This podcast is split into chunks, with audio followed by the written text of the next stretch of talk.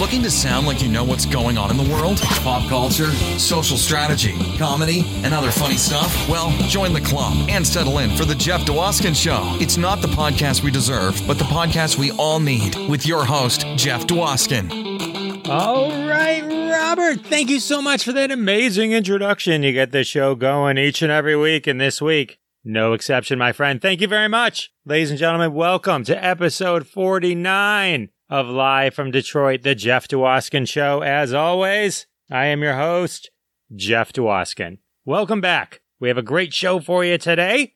Comedian, actor, producer, J. Chris Newberg is with us. I've known J. Chris my entire comedy career, so it was exciting to finally catch up with him and chat about all the great things he's been up to. And that's coming up in just a few minutes. In the meantime, time to get excited for episode 50. Can you believe it? Next week is episode 50. We've done this 50 times almost. It's a huge milestone. Make sure you follow me at Jeff Dwoskin Show on Twitter and Big Macher, my personal account. Links are in the show notes, of course. We're going to do a cool promotion. I made some live from Detroit, the Jeff Dwoskin Show mugs. We're going to give away mugs. I know, crazy. Sweet merch. Follow me and get ready to win some sweet merch. And I've got an amazing guest lined up for episode 50. You're going to love it. I'm not going to tell you right now. It's a secret. And I'm going to reveal it throughout the week and closer to the launch of the episode. So thank you all for sticking with me for all these episodes. Get excited for J. Chris Newberg coming up in a little bit. Had a huge response to last week's episode with Ted Neeley. Jesus Christ from 1973's Jesus Christ Superstar. Fabulous interview. Check that one out if you haven't heard it already. It's a great, great episode.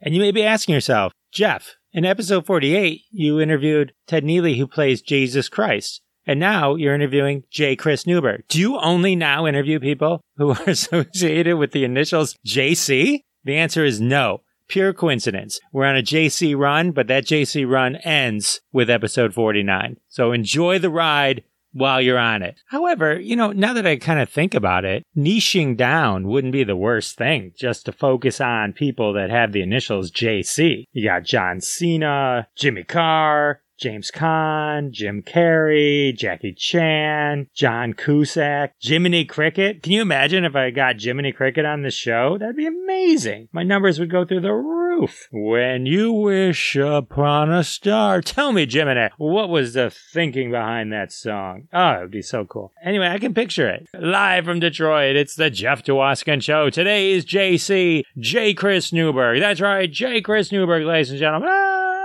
I think it could work. I think it could work. Oh, uh, I was just handed a letter from my producers. Dear Jeff, it will not work. All right, well, I guess uh, that idea is out the window. You guys can look forward to interviews in the future with any random person. Initials be damned. All right, back to the show. Well, here, mark your calendars every Wednesday, 9:30 p.m. Crossing the Streams. That's my live show. We talk about awesome TV shows and movies that you should be streaming that only appear on the streaming services. Last week we talked about episodes with Matt LeBlanc, The Winter Soldier, Last Chance You, the Sinner. Check that out on YouTube at The Jeff Dwoskin Show on YouTube or follow on Facebook, facebook.com slash Jeff is funny. It's a great show. Huge show. People love it. People love it. You know what I love? I love going on other people's shows. So let me, uh, if you want to see me around, kind of just talking stuff. I was on the commercial break. Great podcast with Ryan and Chrissy.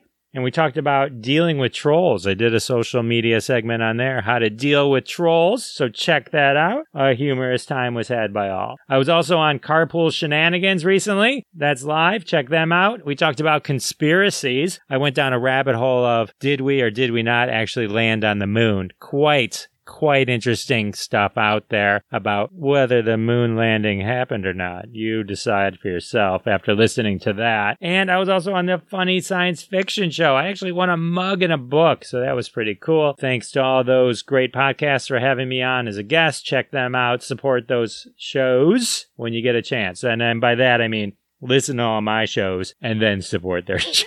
or whatever. You know, it's up to you. It's up to you. Speaking of which, I do want to thank everyone who likes and subscribes and follows. It's totally free, remember, to follow the podcast on your favorite podcast app, whether that be Castbox, Apple, Google, iHeartRadio, Amazon Music, Audible. We're everywhere. Check it out. Also, go to jeffisfunny.com, sign up for the mailing list. I send a mailing list out every week that'll also have some information on the upcoming contest I talked about later. Who doesn't want some sweet merch?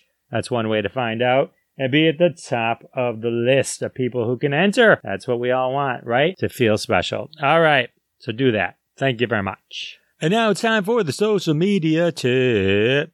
Real easy one this week. Quick and easy. Grab a pen and paper. All right. Go to your Facebooks, your Twitters, your Instagrams, all of them. If they have two factor authentication, turn it on.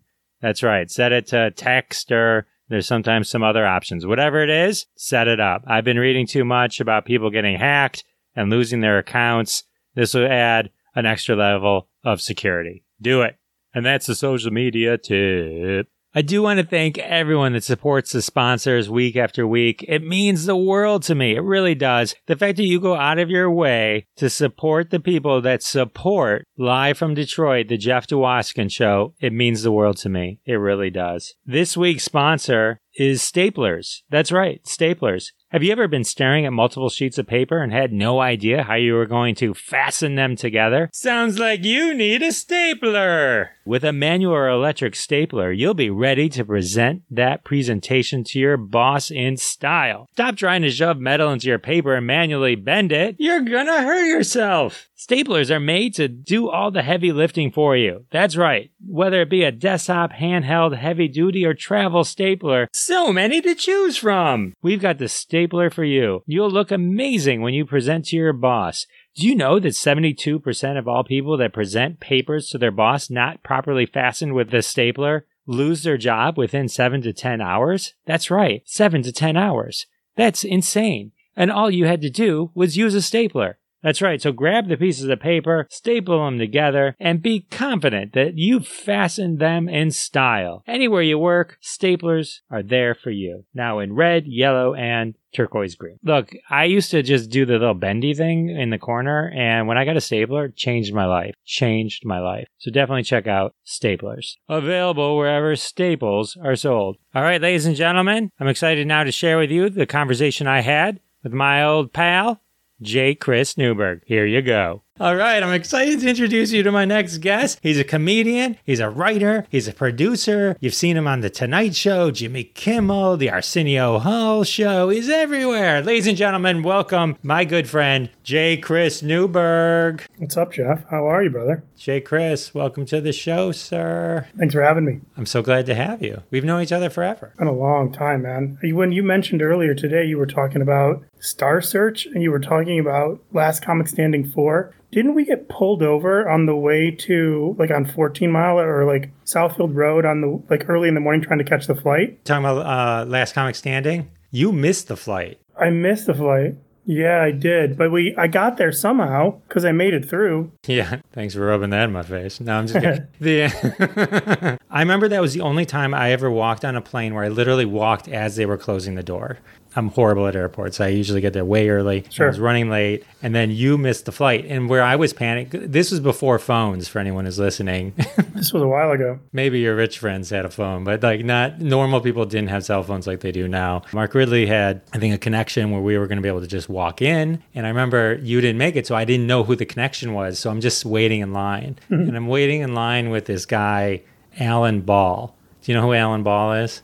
By name, maybe. By face, probably. Alan Ball is, I guess, in Florida. It was a big deal. Like you know, like if you would be like you would be a big deal in Michigan, he was a big deal in Florida. So this is his hometown. We're in Florida. This is was it Tampa? I can't remember what city it was, but it was like the last. It was Ybor City. Yeah, and it was the last one. It was the very last one. So I'm standing in line with him for hours until you showed up, right? And then and like this guy Alan Ball is twice my he's a big guy. But big like in stature. I don't mean like heavy heavy, like a big dude. Big like dude. big dude. And so I remember when you got there and you pulled me out I remember the look he gave me was a look like where he wanted to kill me because I'm just a nothing. I'm like a nobody. And he's like the local headliner guy and he can't get into the last comic standing. And here I am just about to leave the line because my buddy J. Chris Newberg showed up and we're going to walk right in. We're going to walk right. right in. The look he gave me, I remember thinking, I am so glad that I will never see this person again.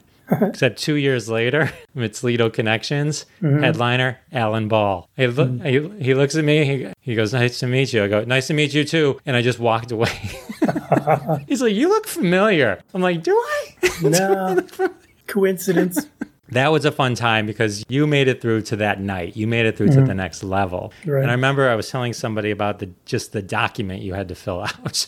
that whole experience, I remember I did it two times and once was in Arizona. And I think Arizona I made it, made it. But then I tried to go back the next year and Ant was one of the judges. And I guess Ant heard what I thought of him as a comic out loud before. So like the two judges outside of Ant were like, he's the best let, him go through. And Ant was like, no, I'm using my block to stop him. And I was just like, okay, whatever. But that was funny. I mean, like, that was, I think, two years after that. But that whole experience, that whole last comic standing experience was so strange because I was like the one in Arizona when I finally moved out here. It was like my roommate was Theo Von and my suite mate was Gabriel Iglesias. And Gabriel ended up leaving because he was like he got some theater gig and he's like I'm not passing up $200,000 to do this stupid fucking show. And I was like, "Good. Go." Because I was like, I can't beat this guy. He's he's the chubby dude who laughs and dances and giggles. You can't beat that guy. You know, Theo obviously went on to have success, but so many people from that class of last comic like went on to be just very successful like Doug Benson and and Tig Notaro and Nikki Glazer and Dan Levy, like tons of people went on to be huge, and none of them made it past whatever. Because that was a horrible thing. I remember they shot it at the Alex Theater. Sorry to go on a tangent. I'm just remembering this. They shot it at the Alex Theater in Burbank, and there was 40 comedians left. I went up 39th, and 39th, and they had the same audience. They didn't replace the audience 39th.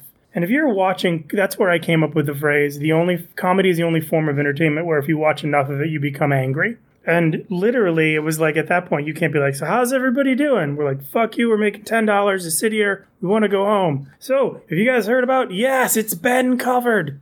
And then, of course, the person who goes 40th, he's like, I'm last. So that re- rejuvenates everybody. That's 39th. And I remember afterwards, Garry Marshall came up and he goes, You're really funny. You got fucked. And I was like, Thanks, Garry Marshall. it's just such a weird conversation.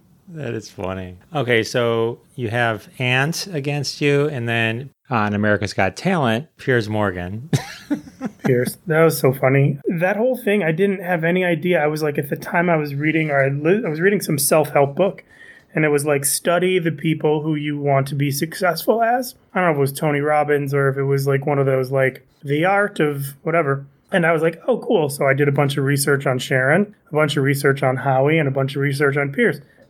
I was impressed with the dude. I thought he was cool. But I had no idea that my role immediately was the villain. So I stood no chance. So I like I went in there and I was all happy.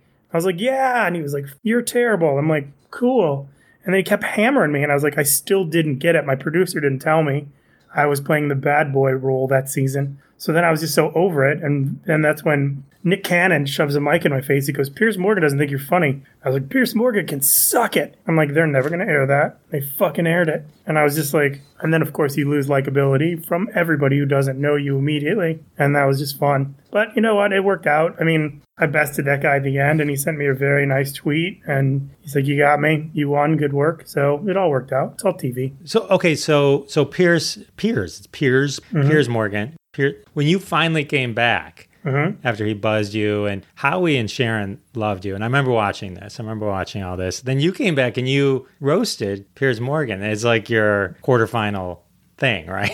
yeah. I mean, that was great. I love that. Thanks. That was so fun. I was like, I'm going to lose, so I might as well go out swinging. You got to know Howie Mandel pretty well after that, didn't you? Yeah, I know his wife much better. His wife ended up being my agent for a while. She's super great. And Howie's, you know, Howie's Howie. I don't, I can't say that I'm close with him or not close with him. We tried to work together on something and that didn't really have any direction. And the project kind of went away. And he's not like the young, hungry television producer anymore. He's the guy who's got one of the greatest jobs on earth. He makes millions of dollars a year to go. Or Thumbs up. so he's his drive to help out other comics. You get it. It's not. It's he doesn't need to. I get that. Yeah, in his heyday. And then he got uh, Deal or No Deal back. I think CNN or something. He works really hard. He's got an enormous. He's got several enormous houses. I couldn't say enough nice things about him. You know, it's like the kind of thing where, like, if you're a young musician and you're in Michigan and you meet Bob Seger, you're like, hopefully he takes me on the road. Hopefully we become friends. And Bob's like, good luck. I don't want to do that again. I used to play seven sets a night in Chicago. No thanks. Good luck. So it's no different. yeah, that was me meeting every famous comedian. Do you remember, like, it was arguably one of the best moments in my entertainment history, and I believe you were there. Robert Klein, Meadowbrook, Ben, Constantine, and like five other dudes. Do you remember? Were you were backstage for that? I don't think I was backstage, but I think I think I remember that. Okay, first off, Ben destroyed. It was like next level. It was like I've never seen anyone kill so hard. He was amazing. It was like it was like everything, and you and you knew him very well. It was everything he ever tried to pull off in the club. He pulled off on stage in front of everyone. He was amazing. He was like Michael Jordan of comedy that night. So Robert Klein pulls up in his limo. He opens it, and I mean, either liquor bottles or beer cans spill out of the limo. He's not sober. He's got a cigar. He's maybe holding brandy. He comes backstage, and he goes, and I remember it clear as day. And everyone's just like, oh my God, this is Robert Klein. He's going to talk. He's going to say something cool. And he goes, which one of you guys won? And Ben was like, I did. He goes, congratulations. Doesn't mean shit. And then he went on con- this contest rant that was so hilarious. He was very warm and receptive, but he was just like, ah, contests are fucking stupid. This is what comedy's about. And he was like old drunk guy mansplaining. Everybody loved it, including Ben. We all were just like, whoa, that was great.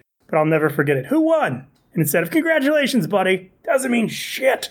it was so great. I was like, wow, because he was honest. That's funny. Ben was the best. No question. Ben, uh, you introduced me to Ben. I, I know Ben because of you. For those listening, Ben Constantine, he was a great guy. We lost him to pancreatic cancer. Uh, it could have been like five years ago already. Time just goes, cruelly goes by too fast, too fast.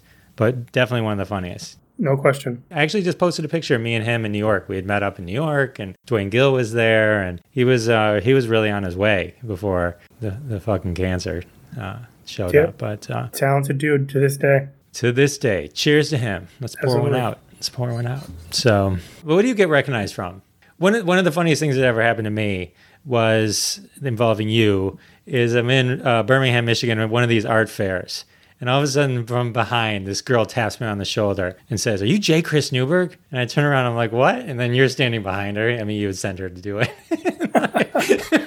That sounds something horrible like I would do. It was just so funny. But like you've been on so much. Like I want to hear about your experience on the Tonight Show and all that stuff. But like when people see you, like what do they what do they most remember you from? Because America's Got Talent probably was the biggest audience, right? I mean, numbers wise. Yeah, that was overwhelming. That show, it's just, it teaches so many people that they have access to you and they have access to you in droves because, like, I'm pretty sure I could send Jeff Dwoskin on Facebook a, a Facebook message with zero difficulty. I would match the face with the TV and send it. Now, when you get like 15,000 of those, it's just like, holy fuck. And it's overwhelming. And um, people just think that I mean, reality television has taught people that they have the confidence to tell you what they think and it matters. And they give you the opportunity to just be both unnecessarily positive or overwhelmingly cruel. I mean, and it's, you're just like, I've been doing this for 20 plus years and this is my chance to tell jokes for two minutes on TV. And you're going to tell me whether or whether or not I can have a career based on two minutes? Fuck off. And like, that's just me talking. I swear a lot still. It's great. You're like, you're the most famous person on earth for 12 seconds and it's literally 12 seconds. Because 15 i think 17 million people were watching it that season. It was it was huge. And i i think that i, I don't think i ever got recognized more i got recognized at the airport. I got recognized a couple of times on the road. And it's weird because i'm not really used to getting recognized. And when i do i'm always pleased and i laugh. But whenever i see someone go my first thought is oh shit am i about to get into a fight? Like it's not like they recognize me. Like that's never going to be my first thing. It's because I mean, it's like even in being recognized, it's always like the anonymous. You're the guy with the guitar. It's never my name. which is fine. But I did get recognized last week. Actually, I'll tell you my two most funny times being recognized. They're they're hilarious. So one was I was on a date with Mayim Bialik. Bialik? How do you pronounce Blossom's name? Uh, that sounds about right. So a friend of mine sets me up with her, and really sweet lady. Uh, we went out twice. We had nothing in common. Really, really great lady. Not a bad thing to say about her. So smart. To get the chance to go on a date with her, it was probably four four phone calls. She's like, look, and this was when whatever that show she was on on CBS was gigantic. So she was like, I just I really don't like to be recognized. It's a big deal for me. She's like, people get worked up. I don't know what to do with it. It makes me feel uncomfortable. She's like, I want to go someplace where no one's going to recognize me. I'm like, you got it. I'm like, how about, and she lived in the valley at the time. So I picked this bar off Ventura called like Bose or something. I don't know what it was called, but it's I know exactly where it is. And they make pizza. They're a great pizza place. It's a pizza place. It's dark, and there's this like when you walk in, there's like big screen TVs everywhere. It's a sports bar, and there's like this deep dark booth that no one would ever be able to notice you unless they specifically came there to notice you. So I make this big deal to get the booth, and so she's not bothered, and I have her kind of like trapped in so no one can get to her, and I'm protective because I get celebrities don't want to be talked to. Totally makes sense. So the second we sit down, the ta- some guy comes up to the table and he goes, "Because I'm so sorry, I don't mean to, I don't mean to interrupt you guys." And she immediately goes, she does this immediately, and he goes, "Because are you are you J. Chris Newberg?" And I was just like, "Because I'm I'm from Michigan. I'm such a fan. You're so great. Blah blah blah blah blah." and at that point, I think she felt like such an a hole that uh, like we didn't really have anything to connect too much about after that. And then I remember meeting up with her one other time at the improv, and she drove me to my car and said, You want to see where I used to live? She drove me by some house near the improv. I was like, Uh huh. And that was it. But that was hysterical to me that she made such a big deal out of it, That is so funny. you know? And that's a one in a million thing because she's so famous. She's on her third sitcom now. She's got a new one coming out. So you you dated her during the Big Bang Theory years? I wouldn't say, I would never use words like date. I would say or went you, out you with went out on two. You went Two out. You had short meals dates. with her. You broke bread short- with her Yeah, during the twice. Big Bang. Okay. Yeah. Got it. Okay, that's cool. That's Nice cool. girl, good mother, very smart, way smarter than me. I mean, one of those people where she starts talking about science and stuff, and you're just like, okay. She's very Jewish. She probably thought you were Jewish. She's Newberg. super Jewish. she's like one of the most Jewish. Yeah, she's very. She's like, oh, Newberg. Oh, nice Jewish boy. Yeah, but that's dispelled anytime you hear my first name. There's very few Jews named Chris. very few. Very few. Very few. And if they are, they're vengeance named because the mom was like, oh, yeah, I'll show you. So that was the first time. And then I was standing next to Ken Jennings two weeks ago, standing next to him, and Raj, the guy who was our stand in chaser, comes up and he goes, Chris Newberg? And I'm like, yeah. And he goes, you were on Confetti. I'm like, yeah. And he's like, oh, I played that show all the time. So funny. I'm like, cool. You want to talk to this guy? He's like, just want to say hello. And it was like, then Ken busted my balls for like two days. that's so funny. He's like, oh, I get it. My name's on the door. No one knows me. So Ken Jennings, this is your new project you just wrapped. I wrapped, so I think, and I think he's going over to Jeopardy, and I think he's going to end up hosting it. So I think I will have the one season of the chase that he ends up doing because I think there's no way he's going to do any. I mean, like Jeopardy's a dream job. It's like Price is Right. Yeah, I think they've they've announced him as the interim host. I I, I thought I read they were gonna um, cycle through folks, but I always thought he was the heir apparent. You know what I mean? Like, he's such a fan favorite. yeah, he's good. So, t- what is the chase about the show that you just wrapped? So we can. Look I think it's going to be pretty successful because game shows seem to be pretty popular right now. The show was originally an England show and then it went to Australia and then it was on Game Show Network. And basically, what it is nine episode season, three contestants who are strangers work together as a second work together as a team, first work individually. First contestant comes up, they have 60 seconds to answer as many questions as they can pop culture. Easy, hard, whatever. They get $25,000 for every answer correctly. These are questions for like, what was Beyonce's first band called and like, what's the square root of something fucking hard? And like, you know, you usually get between 75 and $200,000. Now to bank this money, you have to then go to round two, which is you do a multiple choice head to head question thing with the chaser. And the chaser starts off, they'll say, well, you know, you just earned $125,000. If you want to play for that amount, I'm going to be two steps behind you. If you want to play for a lower amount, you'll be four steps in front of me. And if you want to play a really high amount, I'll be right behind you. You got to beat the chaser to the bottom by answering five correct questions. And if you do that, you bank that money. So then all three of the people do the same thing, and whatever the total amount is, then the three of you team up in a two minute round to answer as many trivia questions as you possibly can. And then the chaser gets to do the same thing. And if they catch you, you get none of the money. If they don't, you get all the money.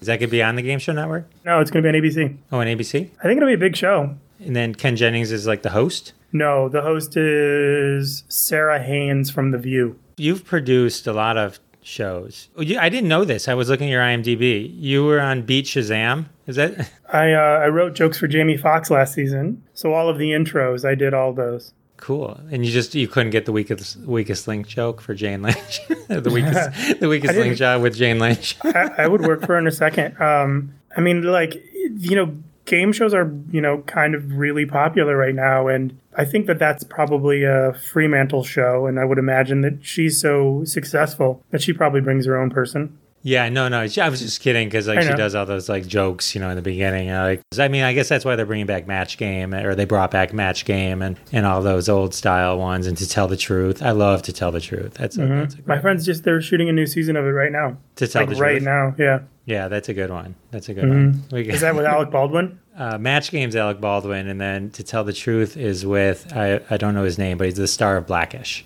I know you're talking about. Yeah, and his mom is like the I guess the co-host or like she's Okay. off to the side. yeah, Yeah, they got a whole shtick together. All right, so that's cool. So you you got you wrote jokes for Jamie Foxx. I, it was strange because I never met him. really? Never met him. Not not for a second. He is easily the most talented human being I've ever met in my entire life. I would write the jokes and he would read them perfectly. And he would read them blind. Like he would just be he'd see him on the prompter. He wouldn't even say scroll for a minute. He'd just be like, go. Fucking hit him. And it was just he's the most talented person I've ever worked with. And I wish I could have met him, but for some reason I just did not meet him. But I met all six of his writers who, you know, worked really hard and they always travel with him, but I did all they they wrote their own thing. I wrote the intros. That's so cool. Okay, let's let's talk about the Tonight Show. Okay. You had a killer set on the Tonight Show.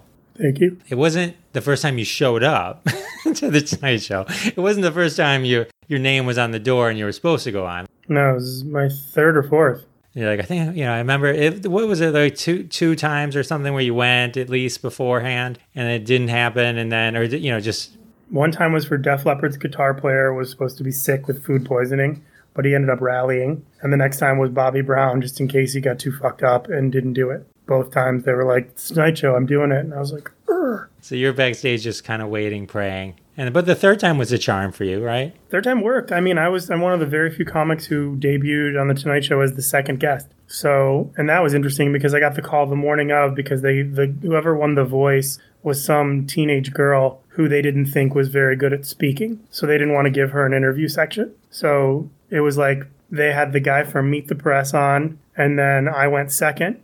And like I wasn't even planning on doing it that day. I literally didn't wake up with thinking it. I was like when I got the call, I was like, are they gonna bump me again? Who am I what am I doing? I was like irritated by it because I didn't want to go there again because you get so so excited for it. Like you're mic'd up, you're ready to go, and next time.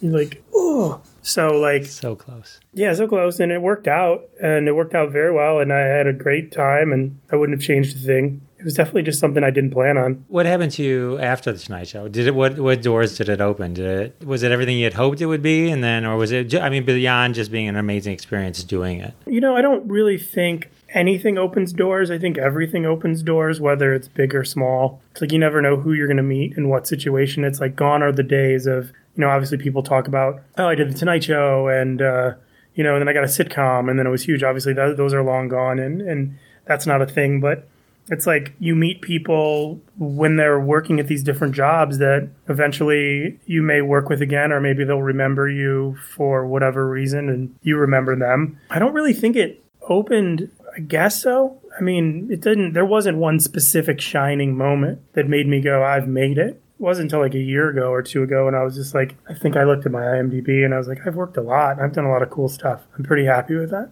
You know, I've been in three movies and like, you know, they're on Netflix, so it's like I'm happy. I can prove that I was. I still get to write jokes for people. I still get to work in television. I miss stand up like crazy. It's just, it's horrifying for me to not be around, but I get it. Have you done any Zoom shows or anything like that? I did one Zoom show and I got banned because I made a, I didn't know there was kids on the show. I didn't know there was to be fucking kids. And like I did a joke that was absolutely inappropriate. I'd known there was going to be kids on the show, but I didn't know there was kids on the show. After that, I was just like, I'm not doing comedy in front of somebody's kid lying on the floor in the background. It's not what I. Sorry, someone else can. To pull in another story about our old friend Ben. Ben calls me one day and he's like, Jeff, I got a graduation party we're going to do together. I'm like, okay, that's cool. So we go to the graduation party and it was a high school graduation. I thought it was a college oh. graduation. it was a high school graduation. And it's like, got like a little Meister microphone set up there. There's kids running around. I'm like, guys, I only have one set and it's, it talks about hand jobs and blow jobs. I go, what do you want me to do? And they're like, Right. you do it, Jeff. No, you do anything. I go, I, Do you? you do you and like i go i can't do me in front of kids it's just it's not in me i'm like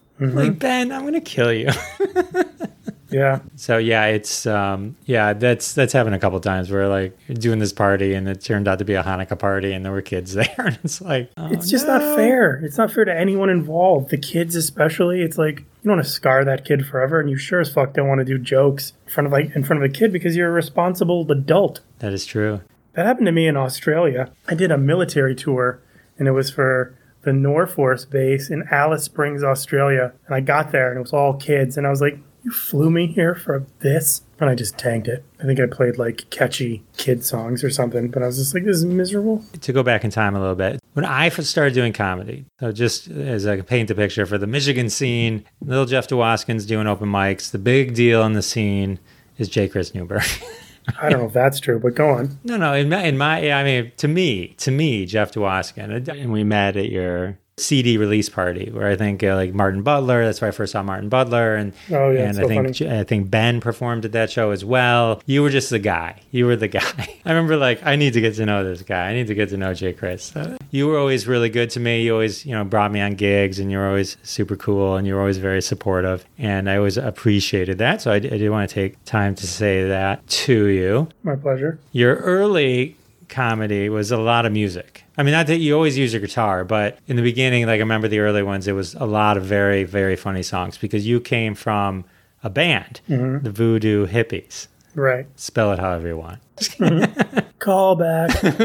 Tell me, because I don't really know that much about the Voodoo Hippies, other than you were in it. When we met, that was something in the past. But I know it's sort of framed and sort of is a sort of a basis of what you built being funny in front of people on, and then kind of took it in your own direction. I was fortunate enough to be in a band with five of my friends, and we had no idea what we were doing, and we managed to keep throwing things against the wall, and every once in a while something would stick, and we did things right, and we got to do a lot of really cool things, and and just kind of like it was literally the summer of 69 like it was literally a jimmy quit joey got married thing and that's pretty much the whole song. And then i just kept going You just kept going. Do you ever miss being in a band and just singing? No. Uh uh No. I mean, on stage once in a while would be fun. I get to do that though when I'm doing music, when I'm doing comedy. I'd like, uh, last 20 minutes are always music anyway. Right, that's true. But like, I don't, I don't miss getting off stage and having my ears ring from the kick drum and the side wash and having to drive two hours with amps in a van. I don't miss any of that. None. A little more setup when you're doing a band than when you're doing the stand up with just uh, show up and where's the mic. Yep. So you were you were also on Jimmy Kimmel and you were also on the Arsenio Hall show. Mhm. You squeaked onto that one before it went off the air, right? Yeah, I was pretty happy about it. So how were those experiences different than the Tonight Show? Kimmel was weird because no one knew Kimmel was on the air when I went on. I think I was like the first 20 or 30 guests. Uh, I didn't know what I was doing, and they made me do a set that I didn't want to do. So I'm very, very appreciative that that set is nowhere to be found. I'm super happy about it. I didn't tank, I just did okay. Arsenio, I remember I had an awkward dismount, but it was still a really fun. It was a fun set. I was really, really sick on the Arsenio Hall. Like I literally went to the hospital for like five weeks, like two days later. I like had heart failure or something. I mean, it's all better now and it's all past. But I remember at the time, like I remember I was stuck in an airport in Indianapolis for three days because of an ice storm, and then I finally was able to get a plane to like Kansas. Kansas to like Nevada, Nevada to LAX, and I got picked up at the airport by the driver because it shot over at KTLA. And I remember getting ready in the back, uh, like, and I and I couldn't get over because I hadn't looked at myself in the mirror for three days. I was sleeping on the floor of an airport, and I was like so fat, but I wasn't fat like fat. It was just like I had a belly full of water. It was just in like my ankles were fat guy ankles. And I was like, fuck, I need to go to the gym. I never even thought I'm sick. I never even put that together. So I remember just like, I remember timing my jokes so no one could hear me gasping for air. That's, it was actually kind of fun to watch because I was, I had the wherewithal to just be like, I'm not letting anyone see me suffer. They're going to laugh because I'm funny, not because I'm like, but I literally, I was like leaning on the mic and it was like I couldn't breathe. He was super cool. The experience was really great. And then I got sick and then I got out, I got better. But yeah, they were all really. I mean, if you think about it, it's just like when you when you start comedy, like if someone tells you you're gonna do Kimmel, you're gonna do the Tonight Show, you're gonna do Arsenio, you're gonna be on all of these television shows. You don't. You sure have that goal, but like the likelihood for most comics is not that. It's a goal for I think a lot of people. I mean that that's quite a resume. I mean, I, I, know you worked so hard to do it. I know none of that was just handed to you, right? I mean, you well, was handed to you as you worked really hard and earned it. But I sure. mean, you you definitely you know you moved out there from Detroit. You your work ethic is is incredible. Thanks. And you write more jokes than anyone else out there.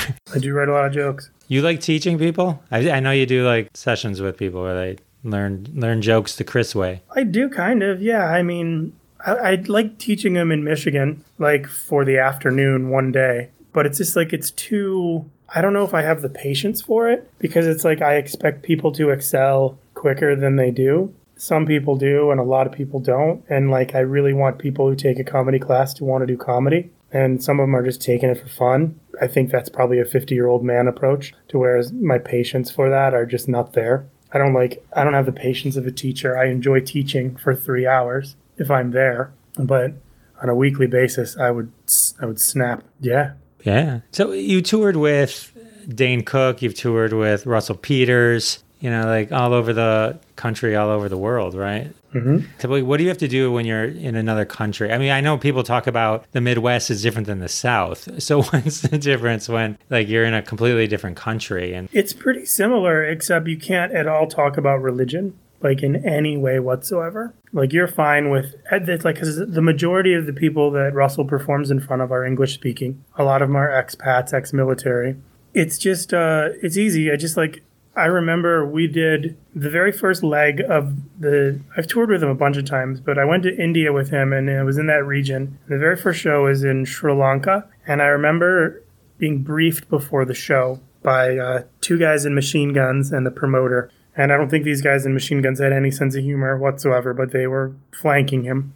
I said, What can I not talk about? Because you can talk about anything at all, but don't talk about religion in any capacity. And of course, as a comic, your first thought is, Well, I can do it. I have, I have a funny joke. It's whatever. I'm like, and I don't remember what the joke was. I know it wasn't funny. But I'm like, What if I? And he goes, Well, we just ended a three month long civil war over religion. So odds are it's not to your advantage. And the people who are here with weapons are to protect you, but the crowd outnumbers you. And I was like, No jokes on religion. But then on top of it, Russell goes out jokes on religion, crushes, does whatever because he can. They all paid to see him. It's all comedy. I didn't do it, but it's a, you get a really warm response. It's, it's it's very strange. It's like because in your head you think. I remember we did we performed at uh, the du Arena in Abu Dhabi, which is like a soccer stadium. And it was like over to the right was the king and all royalty. And we were told not to look at or address them in any capacity, which to me meant don't look at them or address them in any capacity. Not going to do it. And then, you know, you've got people with weapons and all these different things around and bomb sniffing dogs and different things that you're never used to. And you just got row after row after row of people who are just laughing and having fun. And even if they don't get your stuff, they laugh because they're having so much fun that they're outside and enjoying it. It was fun. I mean, to answer your question, it's definitely different, but it's definitely doable. And it's after the first show, you get you figure it out. I mean, I did Canada, and they were great. Right. So you get it. so I get it. yeah, you get it for sure. Done Canada a few times, quite a few times, you know. So quite uh, a few. I was talking about Zany, and he was on the original Gong Show. You were on the reboot. I was, yeah. Gosh, I remember that. I remember I, I escaped. God, who was the? There was three judges. There was Andy Dick, Steve Sherpa or Scrippa, and Brian Posehn were my judges. And they were like, the second they got up to gong me, I was like, thank you, good night. So they couldn't gong me. Attell was the host. I got to meet him and know him. He was pretty friendly. Dave Attell? Yeah. yeah. He's a funny dude. He's one of the funniest. He's so funny. I had a very nice compliment from him one time. I was it was the first time I'd ever had a chance to perform with him. I said to him, Is there any way that I can go in front of you? I'm really nervous. I'm such a huge fan of yours. If I if I go after you, I don't think I'll I'll, I'll be really self conscious. I just I really I really would have a hard time following you. He goes, yeah, kid, go ahead. I don't care. I, I went on stage and I performed. I walked off stage and he grabbed me and goes, don't you ever fucking do that to me again. He's like, that was amazing. And I was just like, okay, thanks. And he just like, then he afterwards, he came up to me in the bar and he's like, I couldn't fucking follow you. Don't ever try that shit with me again. And he was just so friendly. And I don't know if he meant it all, but it gave me immediate confidence. That's awesome, dude. That is awesome. David Yeah. Tell is like one of those comedians who has like the level of fame, but always seems very approachable. Yeah, he's super approachable. I remember being in New York at the Comedy Cellar, and he would always, I was just in the audience, but like he would do sets. He would be one of the people, every time I would be there, he was there. And he would just hang out outside afterwards. You could come up to him and meet him. I remember I saw Yeah. him in Ann Arbor. I saw uh, Jesse Popp opened, and then it was Mitch Hedberg. Tell you how long ago this was. Uh, Wow. Dave Attell and Lewis Black. It was a Comedy Central tour. That was a great, great a great show. show. What's Jesse Popp up to these days? He's still doing comedy? I think so. You know, he wrote for Conan. Great joke writer. Yeah, Jesse Popp was was always. I remember like the, my favorite thing was when Mitch Hedberg came out after him, and he's like, "Jesse Popp, that's one droll motherfucker." Just. It's like I'm like, oh my god! If Mitch Hedberg said something like that about me, I go, I'd be like, that'd be all I talk about forever. The greatest comedian. Love that. Mm-hmm. Oh yeah, so that had been a long time ago. He's been gone a long time. All right, so what else you got going on? You got anything? Oh, oh wait, there's one other big milestone. I remember this was like a big deal. This milestone Okay. is when you were on Premium Blend, and like I remember Okay. being in Royal. I think it was Royal Oak, one of the bars. We had a viewing party. You were my only Yeah, viewing party Avenue. I've ever been to. Where was it? And Fifth Avenue. Fifth Avenue. Fifth Avenue, yeah. And like we were all up there upstairs, and you were on the big screen. Like that. Yeah, that was fun. that was great. That's what I mean. But you were the big shot. You were the first. You're on TV. You were all this. You're like you're J. Chris Newberg. That's me. That's you. Yeah, that was fun. That was a long time ago. I remember that. And then I remember, yeah, it's weird watching yourself on TV. That's one of those things where, like, the first time that we had that viewing party, that was fantastic. And I remember when I watched The Tonight Show, I didn't want to, I didn't want anyone there. I sat in my apartment by myself, lights off, popcorn, just kind of watching.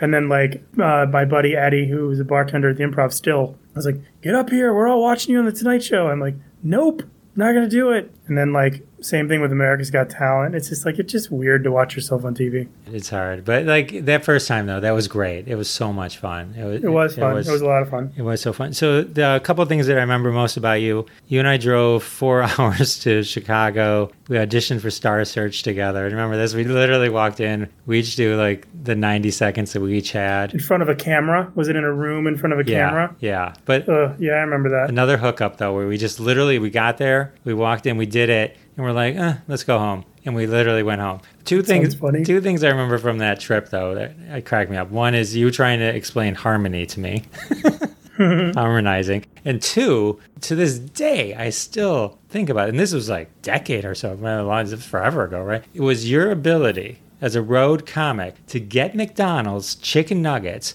leveraging the ashtray, the pull-out ashtray with the dippings and, the, and the nuggets. Just how you could position everything in that car of yours so that you Yeah. could eat and drive at the same time and not miss a beat. Like. I don't know why you remember. well- you remember? The, sorry, it's just so stupid, but it's just like I totally remember it. No, I mean, nugget memory is very important. Once that goes, what else you got? Exactly. This has been fun. I appreciate you hanging out with me, dude. Thanks for having me, man. Where can people keep up with you? Um, all social media, you can find me at the Chris Army, and my podcast is Heroin Has a Great Publicist, where it's usually me rambling or I have guests. Cool. All right. Keep up with the, the great J. Chris Newberg. Can't thank you enough for hanging with me. Thanks, Jeff. Well, that was fun, ladies and gentlemen. Everyone, check out J. Chris Newberg on the socials. Also, The Chase is now streaming on Hulu, so check that show out as well. And if J. Chris Newberg comes to your town, check him out. As we near the end of the show, you know what that means, don't you? That's right. It's time for the hashtag roundup trend of the week, where we pick a trending hashtag from the family of hashtag roundup games. Follow hashtag roundup on Twitter at hashtag roundup. Also, download the hashtag roundup app at the Android or iTunes App Store, totally free. Get a notification every time a game starts, play along, and one day one of your tweets may show up on an episode of Live from Detroit, The Jeff Dwoskin Show. Fame and fortune await you. This week's hashtag is pandemic board games. That's right, pandemic board games from Young at Heart Tags, a weekly game on hashtag roundup, the ultimate pandemic board game mashup hashtag. That's right. As always, everyone's tweets I read will be retweeted at Jeff Dwoskin Show on Twitter. They'll also be listed in the show notes. Check them out, retweet them, show these tweeters some love. And here we go. Hashtag pandemic board games. Trivial pursuit of paper towels and toilet tissue. Guess who didn't wear a mask? Sorry, I didn't wear a mask. I'm sensing a theme. Homeschooling? That's a new drinking game by Hasbro. Hungry Hippo, but it's just you getting up off the couch for more snacks. These are some great hashtag pandemic board games. House Trap, Shoots and Anti-Maskers, Rescheduled Operation, and to wrap it up, the final hashtag pandemic board games. High risk, but no clue. Oh, all right. Those were some fun responses to hashtag board games. Play along on hashtag roundup. You know the drill. Well, thanks again, everyone, for coming back week after week. Can't thank you enough. Means the world to me. Can't believe we're at the end of episode 49. Thanks again to my guest, J. Chris Newberg. Looking forward to the milestone episode next week, number 50. Can you believe it? 50 episodes. And I'll see you then. Thanks so much for listening to this episode of The Jeff Dwoskin Show with your host, Jeff Dwoskin. Now go repeat everything you heard and sound like a genius. Catch us online at thejeffdwoskinshow.com or follow us on Twitter at Jeff Dwoskin Show, and we'll see you next time.